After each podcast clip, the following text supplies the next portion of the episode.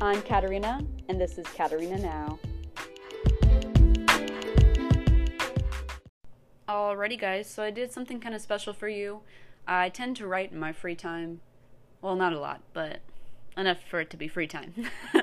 and so I kind of wrote a story, and I wanted you guys to hear it. Give me some feedback to my Facebook, Instagram, wherever you can post things, and let me know what you think. I really appreciate it.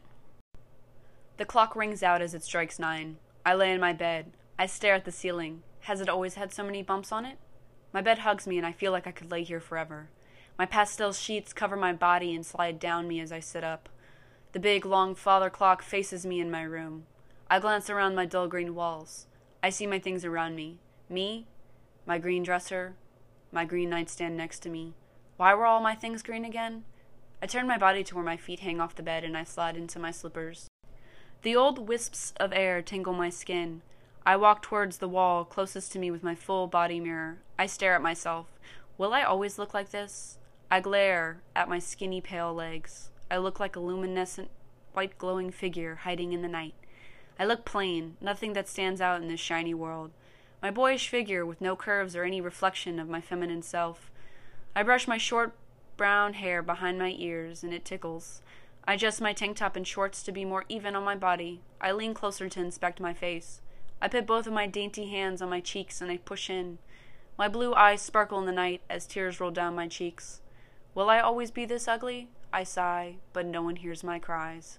I wipe away my self hate from my cheeks and I fluff my hair, and the half formed curls bounce in the nightlight.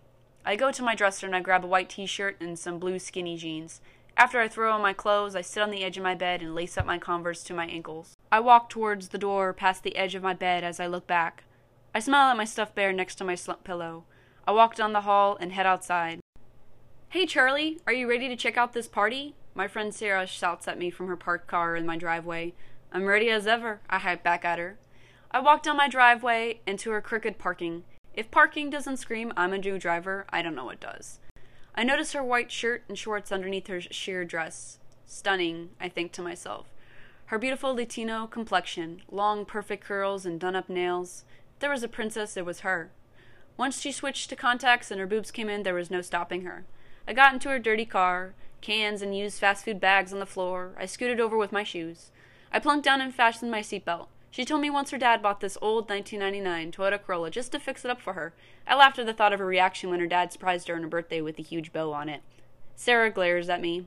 What are you so smiley about? Are you excited to finally get out the house? I shrug. Doesn't matter. Of course it matters, silly. I stare into the distance, wondering what I'm doing here. I don't belong. Not since the incident. Well, don't look like a Debbie Downer and I won't pry, okay? Okay, sounds fair, I say agreeingly. I stare out the window. I think of all the ways the night could have been different. All the ways things could have been different. Sarah doesn't know the whole story, but I could never burden her like this. The small things just tend to add up. I squeak some words out. Do you think Dave is going to be there? I'm not sure, but this is our night. Who cares? Sarah says in a way that feels sincere. I know. Let's have a good time, I reply. We pull up to the street where Jonathan Riker's house is. The place looks packed. Kids dancing on the front long grass. The house is as big and beautiful as Jonathan's parents' money. The music blurs out the cracks of the house. We park and get out the car and start walking towards the other side of the street. I grab Sarah's hand. I haven't been around people in quite a while. She squeezes back as reassurance. We get to the entrance and the door is already open. We walk inside and push past the crowd of drunken kids in a stir. They're running out fast. Everyone's losing their mind. Everyone is in a panic, screaming and yelling erupted from the crowd. I lost Sarah, and I can't find her. I can't see her. She's gone in the sea of people, and I'm in a panic. What should I do? What will my dad do? It came to me, and I ran towards the epicenter.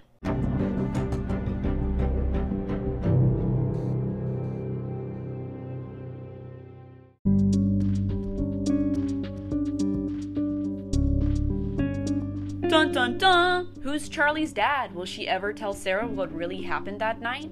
Why are teens running in a sea of panic? Find out in a different episode.